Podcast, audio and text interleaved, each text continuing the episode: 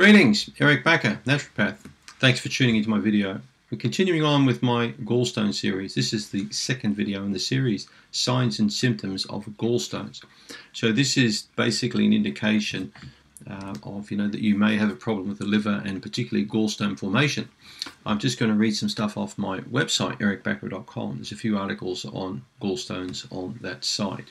So a couple of interesting ones which I'm going to speak about are common, some are less common, and some a little bit more rare. Some of the ones that I see from time to time will be a pain, especially between the shoulder blades, okay? A pain that you may feel going centrally through the body. Pain under the right rib can occur occasionally, darting pains or twingy pains. So anywhere sort of around this region here, underneath the rib, on this side, the right side. So pain can sometimes be around the front here, more central, or particularly across the back under the left shoulder blade. If you've got something around the left shoulder blade, like, my shoulder's hurting, or it could be an indication there's a gallstone there. Stools could be light or chalky. So a change in not just the texture of the bowel motion, but particularly the colour.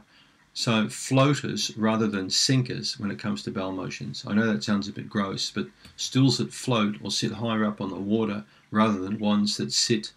Well, a normal bowel motion should be like an iceberg, about 10-15% above the water, and the rest should be bobbing underneath the water. Okay, if they sit higher up or lower down, that could be an indication of a problem either with fat malabsorption, or a person can be dehydrated, suffer from constipation or other issues. Look for a bit of an oil slick around the water. That can indicate also an imperfect ability for the body to break fats down, to emulsify fats. Because one of the prime things that bile will do is to help emulsify and get rid of fats out of the body. So when you pass out of motion, there shouldn't be much of an oil slick sitting there. That can be an indication of a liver gallbladder problem. Indigestion after eating, especially greasy or fatty foods. So I just had a look at an interesting website. I think it might have been one of these very big medical websites in America. And they're basically saying that foods don't have much bearing on gallbladder health at all, and there are no natural treatments known to work to remove gallstones, which is a load of crap. You can definitely remove gallstones. I've got plenty of photos here to show you later on that gallstones do come out, in spite of what the medical doctors say. You can get rid of gallstones, okay? So, history of gallstones in your family, especially if your mother or aunties or grandmother or sister, because I'm talking mainly women here, because we're women is 2 to 1 over males, remember, with this issue. So if there's a strong family history of gallbladder removal, there could be a big indication that you yourself may end up with a gallbladder removal or have problems, present to your doctor with pain. There could be a gallstone problem. Weight gain after recent digestive troubles or gallbladder removal. So people who gain a lot of weight with gut issues may have a problem with breaking fat down. So the prime organ that helps us to metabolize fat in the body is the liver.